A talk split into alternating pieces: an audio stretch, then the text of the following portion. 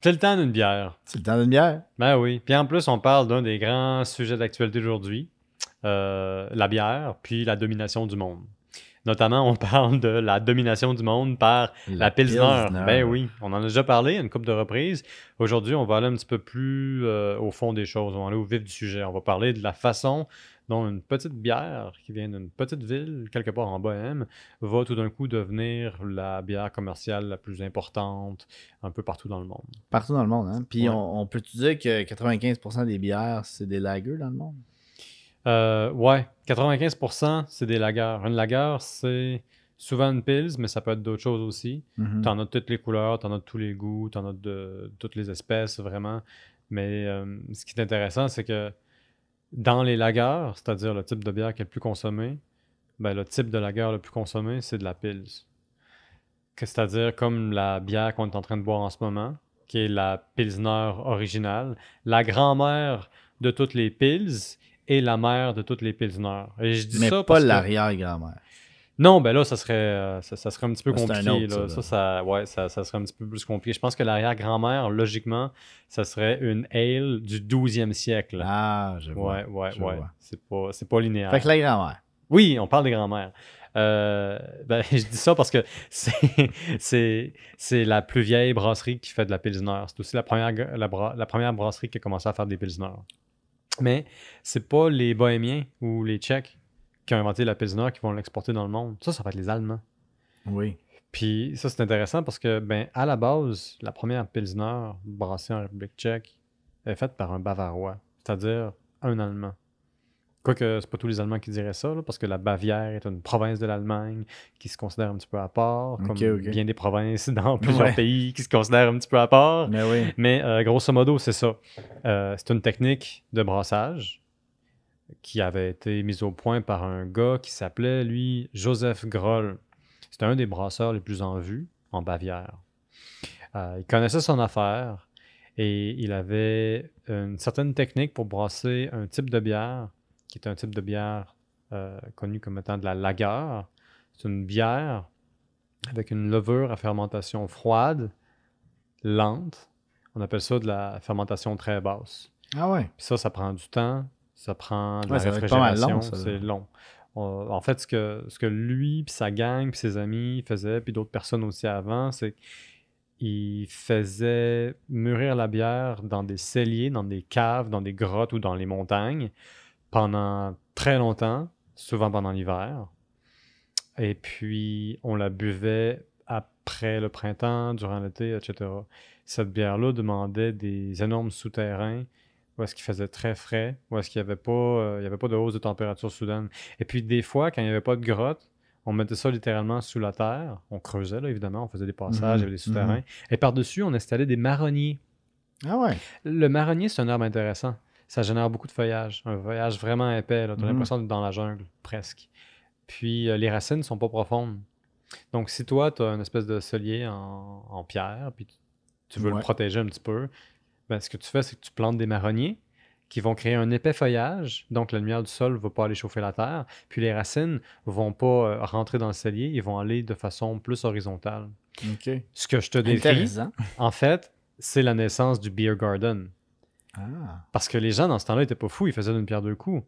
Tant qu'à avoir un espace euh, de réfrigération souterrain qui doit être protégé du soleil avec des arbres, ben, on va mettre des tables en dessous des arbres. Parce que ce qui est bon pour protéger la terre, pour protéger la bière, euh, ça va être bon pour protéger les consommateurs de bière qui cherchent un coin d'ombre quand il fait chaud. Parce que mm-hmm. dans la Bavière, il fait chaud durant l'été. Il fait tellement chaud que pendant une bonne partie du Moyen Âge, on avait peur qu'il y ait des incendies. Durant l'été, quand on brassait, toute forme de feu, euh, dans des gros chaudrons en particulier, pouvait créer un, ben, un brûlement de village au complet au troisième degré. Ouais, on voudrait pas ça. On voudrait pas ça. Puis là, il y a un autre problème aussi. Quand il fait chaud, puis tu brasses de la bière, puis tu pas de réfrigération, puis tu pas d'outils comme un thermomètre ou euh, en tout cas des outils contemporains qu'on a mhm. aujourd'hui, ben euh, tu risques de contaminer ta bière. Fait que la bière se contaminait, il y avait beaucoup de problèmes de contamination au Moyen Âge. Donc les Allemands, pardon, pas les Allemands, les Bavarois de l'époque se sont dit, écoutez les gars, euh, Là, on va s'entendre. On fait pas de brassage de bière durant l'été. Fait que de septembre à, je pense, mai, on pouvait brasser de la bière. Puis durant l'été, pendant au moins 3-4 mois, tu peux pas. T'avais pas le droit. On Personne n'avait le droit. Si tu faisais ça, tu te faisais arrêter. Ah ouais. Puis là, ça, ça, ça, ça répondait à un problème unique, qui était le problème de la contamination, puis aussi le risque d'incendie. Mais ça, ça a créé des contraintes uni- uniques aussi.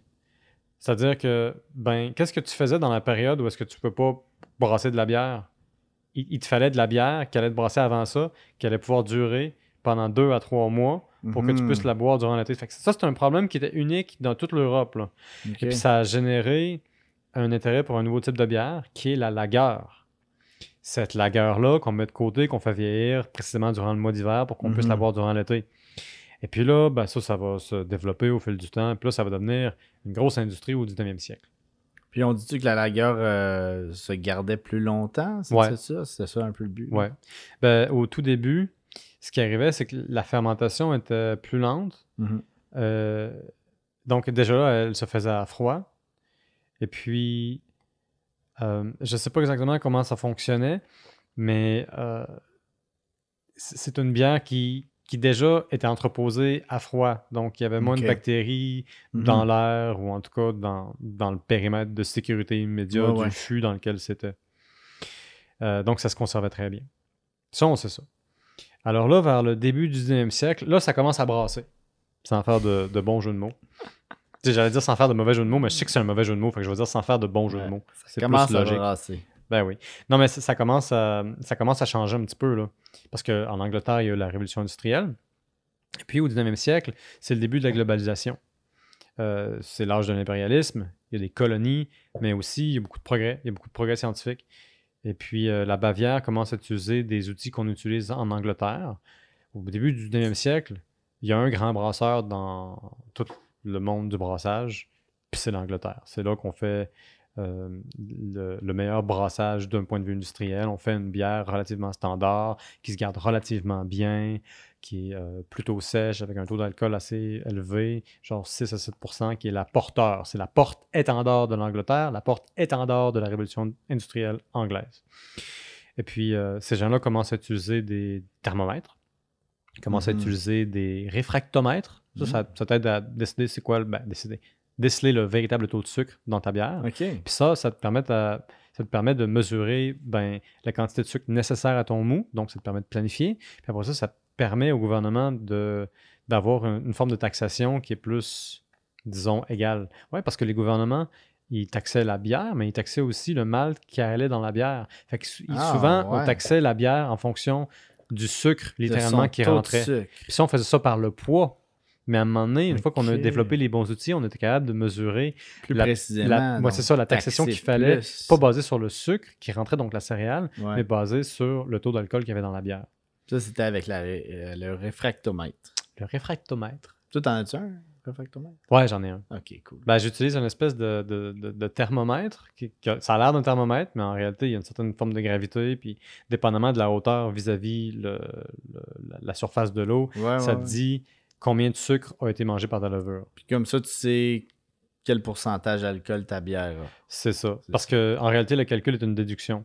Tu as un taux de gravité originale par rapport à la gravité spécifique de l'eau qui, mettons, je vais, je vais t'inventer un chiffre comme ça arbitraire, qui est de 1.060. Ouais. Et puis là, tu laisses ça fermenter. Dans la fermentation, la levure mange le sucre qui est en suspension dans l'eau. Et puis ça, ça fait baisser le sucre qui est dans l'eau parce que la levure le mange puis le transforme en d'autres choses. Et puis la levure transforme ton sucre en dioxyde de carbone puis en alcool. Puis ça fait aussi des faveurs, des, des faveurs. Ça fait des faveurs à la saveur. Ça fait des flaveurs. Des flaveurs. je pense que flaveur est un véritable mot, malgré que je ne l'utilise pas. Personnellement, j'ai même pas un nez très développé. Je veux dire, j'ai de la misère à capter un arôme. Il va falloir général. que tu apportes un genre de scientifique. Là, Ouais, on est rendu. parler de la bière. De, de, de ce genre de cocktail-là. Là. Ouais, parce que c'est un, c'est un- c'est un cocktail qui nous en donne toutes les couleurs. La levure elle-même, de par son action, ajoute genre à peu près euh, 1000 différentes substances dans ta bière qui peuvent avoir toutes sortes de- d'effets bénéfiques ou des fois ben, juste mauvais. Ça dépend de la levure que tu as. Mais bref, pour revenir à la, la Ouais, gare, ouais, ouais. Parce que ça, on a, on a fait un gros détour. C'est un petit détour. C'est un bon détour. C'est un détour moyen. C'est un P- comme une PME du détour. Une PME du détour. Bon, Voilà. petite moyenne entreprise. Donc, c'est ça. La lagueur est en vogue. Ça se développe bien au 19e siècle. Euh, Il y a un Bavarois qui va être repêché par la ville de Pils pour créer une nouvelle brasserie qui va devenir Pilsner Urquell. On boit leur bière en ce moment. Très bonne, bel arôme, euh, du houblon un petit peu floral, herbacé, herbeux, légèrement épicé. Et puis bon, ce gars-là, il se fait donner un contrat pour relancer l'industrie brassicole à Pilser après une série de crises. Et lui, il retourne en Bavière avec ce qu'il a appris dans la ville de Pils. Donc lui, Ah, c'est un Bavarois qui a créé la Pilsner. Il s'en va en Bavière et il essaie de faire la même chose. Il ne sera pas capable Ah non, pourquoi? parce que l'eau est différente. Ah. Une des raisons pour laquelle la bière qu'on boit est si claire, oups, Et doré. Si dorée, si désaltérante, c'est en particulier parce que le profil de l'eau est tellement clair. Il n'y a pas de calcium dans cette eau-là. Il y en, en tout cas, il y en a, mais il y en a presque peu. Fait que c'est une Ah eau qui est très pauvre en minéraux. Et puis, euh, si tu prends par exemple euh, certaines villes comme euh, la, la capitale de l'Irlande, Dublin, l'eau Ouais. là-bas est très, très, très riche en calcium. Ça change Ah complètement le profil de la bière. Puis une bière très claire, sans minéraux, ça permet une, euh, pardon, une eau très claire, sans, sans minéraux, ça donne quelque chose qui euh, est très, très, très transparent. Puis ça, ça va faire la réputation vraiment de la Pilsner. Puis là, vu, vu que tu as de l'air à connaître ton eau, autant que tu connais ta bière. Je sais pas. Nous, au Canada, on a quel genre d'eau, là? C'est-tu bon pour faire de la pils ou... euh, Absolument aucune idée, mon ami. Ah, OK. Mais ce que je Un peux te dire, c'est qu'aujourd'hui, bah oui, tu fais bien. Mais aujourd'hui, c'est c'est moins important si ton eau est, comment je peux dire ça, Tu peux traiter minéralisée de façon appropriée ou pas, parce que Mm. tu peux la traiter, tu as la technologie. Ouais. Mais euh, dans le temps, euh, ben, il y a eu beaucoup d'essais-erreurs avant qu'on réalise que Ouais, telle eau était bonne pour telle bière. En fait, c'est souvent le contraire qui est arrivé. Telle bière était bonne à cause de telle eau, puis on a découvert pourquoi après. Ah ouais, c'est intéressant. Ouais, puis ça va avoir une influence dont euh, ça va avoir une influence sur la façon dont la Pilsner, inventée par un, Bavarois en République tchèque, va goûter ou va muter même en Allemagne. Parce que dans le sud de l'Allemagne, l'eau est quand même pauvre en minéraux, surtout en Bavière, mais dans le nord, il y a plus de minéraux. Fait ça, ça va faire que des villes comme Brême ou Hambourg, qui vont commencer à essayer de faire la même chose, à essayer de faire de la Pilsner en Allemagne, euh, eux, ils vont être plus amers. Parce que le côté minéral de la chose va accentuer l'amertume du houblon. On utilise déjà des houblons qui sont un petit peu plus amers en partant. En Bohème, c'était du Saz, euh, qui a le côté un petit peu plus floral, floral pardon. Puis en Allemagne du Nord, là, ça va être, euh, je pense qu'on on va utiliser du Alerto et deux, trois autres dont je me souviens plus. Mais euh, surtout, c'est l'eau qui va avoir une influence sur un profil un petit peu plus amer, un petit peu plus sec aussi. Donc là, Hmm. la Pilsner prend d'assaut l'Allemagne. Puis c'est ça qui est vraiment intéressant parce que ça va être un Bavarois qui va lancer la bière en République tchèque, ça va être la Bohème qui va lancer la Pils euh, dans l'Empire euh, autrichien. Puis après ça, c'est les Allemands qui vont industrialiser et qui vont exporter la Pilsner. Ils vont en faire un empire. Les Allemands ont une culture de commerce, ils ont des ports, ils ont des positions. Et puis surtout, ils ont accès à un capital qui n'est pas disponible ailleurs. Donc, ils commencent à exporter la bière un petit peu partout. Puis en même temps, ils passent à travers un paquet de nouvelles innovations. On imite la Pilsner. On l'imite tellement que les gens en République tchèque, pardon, en Bohème, ils se fâchent. Parce que quand on a inventé la Pilsner, là, on n'a pas eu l'idée de- d'aller chercher des droits d'auteur. Ça n'existait pas dans le temps. Non, c'est ça. Tout le monde pouvait la copier. Tout le monde la copie et tout le monde l'a fait d'ailleurs.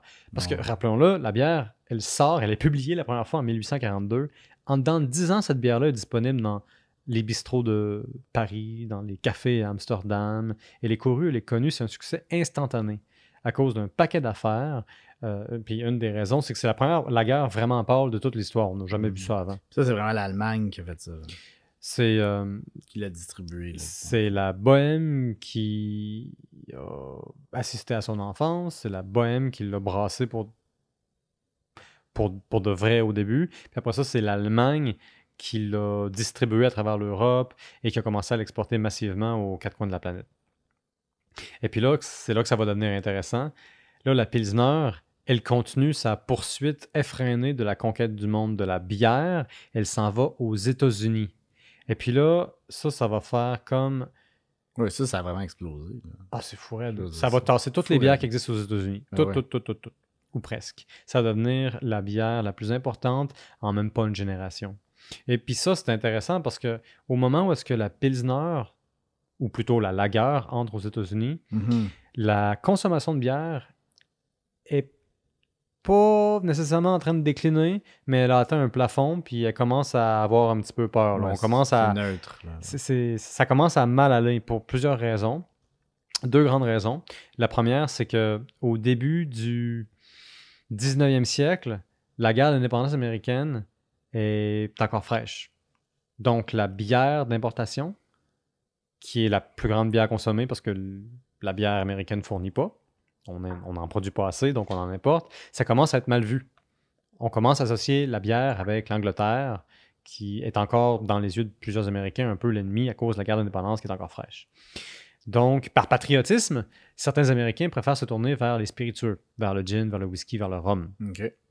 Donc, la, consom- la consommation de whisky en particulier explose. Dans les westerns, on a vu Ouais, dans ouais. beaucoup de films que l'alcool de prédilection, c'est pas de la Ouais. bière, c'est un, le whisky. c'est un shooter de Whisky fort. Ça, c'est c'est pas juste une caricature, c'est un peu basé sur la réalité. Mhm. Mais pareil, l'Américain moyen boit beaucoup de bière, mais de moins en moins.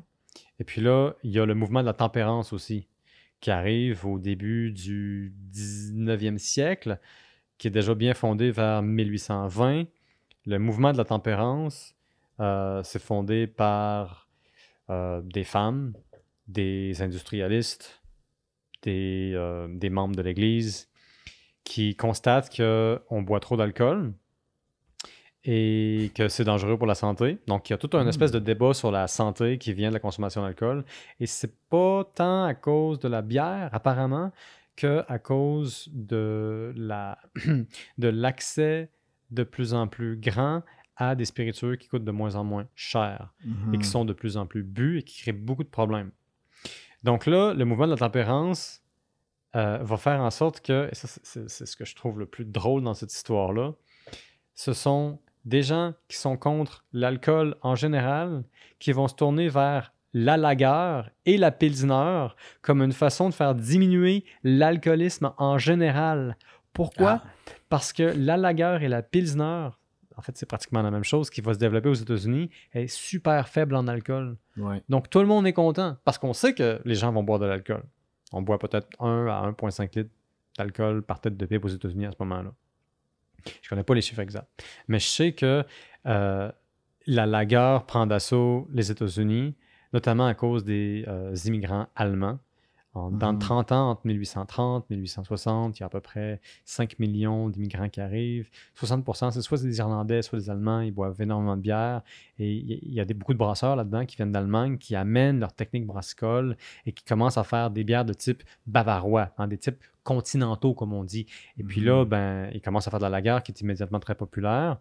Malgré la tempérance et malgré euh, la passion américaine à cette époque-là pour le whisky, la lager prend d'assaut le pays au grand complet, facilité par le grand mouvement de l'époque contre l'alcool. OK, fait que c'est vraiment eux qui ont fait que la lagueur, elle a été, euh, Ouais. elle a été grandement euh, Mhm. bu. Ben, il y a d'autres choses aussi qui arrivent. C'est la révolution industrielle, Mhm. la deuxième révolution industrielle après celle qui se passe en Angleterre. Euh, plus de mécanisation basée sur la, voyons, euh, la Nouvelle-Angleterre. Et puis là, tu as beaucoup d'ouvriers qui, eux, peuvent pas retourner chez eux quand ils travaillent. Fait qu'ils boivent puis ils mangent dans le taverne, le pub, le bistrot et ou le restaurant de l'industrie dans laquelle ils sont. Mm. Puis la lagueur, t'as-tu moins cher que les spiritueux dans le temps aussi? Ben, c'est ça qui est drôle avec la lager, parce que pour une brasserie à l'époque, brasser de la lager, ça coûte plus cher. Hmm. Mm. Puis en, en général, au début, les lagers coûtaient un petit peu plus cher. Sauf que la demande était plus grande parce que les gens qui buvaient pas de la, la bière en général euh, trouvaient que la bière de type lager, de type pils, euh, était moins incommodante. Parce qu'en réalité, il y a, il y a un goût moins ouais. prononcé, le houblon est moins prononcé, les arômes sont moins prononcés. C'est sur- plus doux comme bière. c'est plus doux. Euh, puis aux États-Unis, il y, a, il y a eu beaucoup de publicité puis beaucoup de débats sur la capacité de la lager à ne pas te saouler. Je veux dire, très sérieusement, il y a des gens qui défendaient en cours la lager en disant cette bière-là ne peut pas? pas saouler un homme. Non. Pour preuve, et là, je te Non, disais, il y a des gens qui, qui étaient en cours, là, puis qui Ah parlait ouais. devant un juge, Ah et puis ouais. qui disait Je peux vous le jurer parce que moi, j'en ai bu 18 hier. Ouais, Puis ça, c'était considéré comme étant une preuve. Évidemment, bon, euh, il y avait deux sortes de débats là-dessus, euh, mais, Ouais.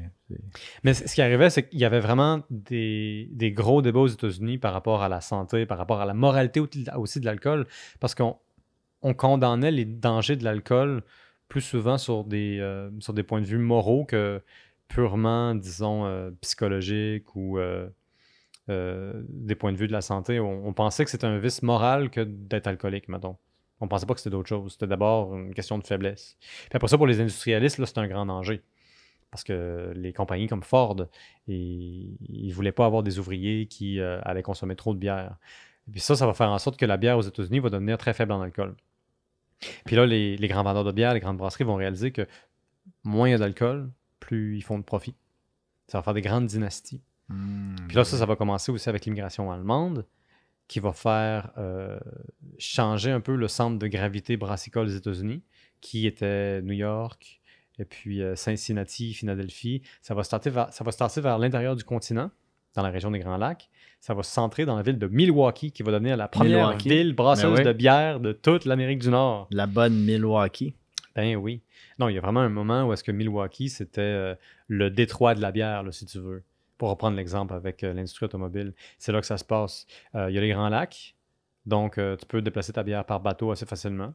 Puis ça, ça te donne accès à tout le réseau euh, de rivières de la Nouvelle-Angleterre, qui est le plus grand système de navigation intégré de, toutes les, de toute la planète. C'est énorme. Ça, ça réduit les coûts aussi pour la révolution industrielle américaine. Donc, ça pour dire que Milwaukee devient un grand centre. Puis là-bas, eh bien, ce sont des immigrants qui viennent de la République tchèque, de l'Allemagne, de l'Irlande, qui, eux, vont arriver avec un peu de capital, un certain Mhm. savoir-faire, puis surtout un style de vie. Parce qu'on s'attend à boire de l'alcool de qualité. Mhm. Donc, on commence à faire ça. Et puis, ça va faire euh, complètement changer le, le- disons, le, le paysage alcoolisé, si on veut, aux États-Unis. Donc, ça va tasser un petit peu les spiritueux, mais ça va aussi tasser beaucoup de bières qui se faisaient à l'époque, comme les porteurs, comme les stouts, comme les bières à la citrouille. C'était étonnamment populaire. Ah ouais. Ah oui, oui, une fois par année, là, pendant une couple de T'as-tu semaines. bu ça, là, une bière citronnée? Jamais, je pense que je suis rendu là. Ah, peut-être. Moi, je suis pas. euh, Non? Ben, je, je, je sais pas trop à, à quoi m'attendre, en fait. Là. Je- Mm. J'espère que ça goûte la citrouille. Mais euh, non, j'ai jamais goûté à ça. Mais je, je trouve ça intéressant parce qu'en lisant sur l'histoire de la bière aux États-Unis, je réalise que c'est vraiment quelque chose. Là. It's, it's a big deal. Ah ouais. hein? Ah oui. Je sais pas si c'est en- en- en- si c'est juste saisonnier ou si on trouve une façon d'en d'en boire pendant, pendant plus longtemps, mais ça pour dire que la lagueur, elle part de la Bohème, elle s'en va en Bavière. Euh, si c'est un Bavarois qui l'a créé, ça va être l'Allemagne qui va l'exporter. Et puis, c'est l'Allemagne aussi qui va l'amener aux États-Unis. Les Américains vont s'emparer de cette euh, bière-là, puis eux-mêmes vont commencer à l'exporter un petit peu partout dans le monde. Puis aujourd'hui, la lager, c'est comme tu le disais, l'essentiel des bières vendues partout dans le monde. Tout ça nous vient, puis ça, c'est ce que je trouve le plus drôle, d'une tentative d'une ville sur un autre continent de tout simplement avoir une excellente bière de qualité. Mais c'est intéressant parce que c'est un projet de société. C'est une assemblée commune qui se disent, nous, on va se mettre en commun, on va investir nos ressources ensemble, on, va faire quelque chose de très bon. Et ça, ça a suivi en Allemagne, où est-ce qu'il y a, y y une espèce de, de climat de coopération, de recherche, d'échange, de discussion. Il y a une université, y a des- il y a des écoles de brassage qui vont se développer au 17e au 19e siècle, euh, qui va faire en sorte que l'Allemagne va vraiment aller puiser dans la lagueur tout ce qu'il y a de bon et de, de productif, puis va le donner à toute la planète. Incroyable. Je pense que c'est le temps d'une autre bière. C'est le temps de notre bière. ça, ça va être nos fins de podcast. C'est le temps pire. notre bière. Ben oui. Ça va être le temps d'une bière. Parce que c'est un bon temps pour une bière. Oui. Bon, ben c'est le temps d'arrêter.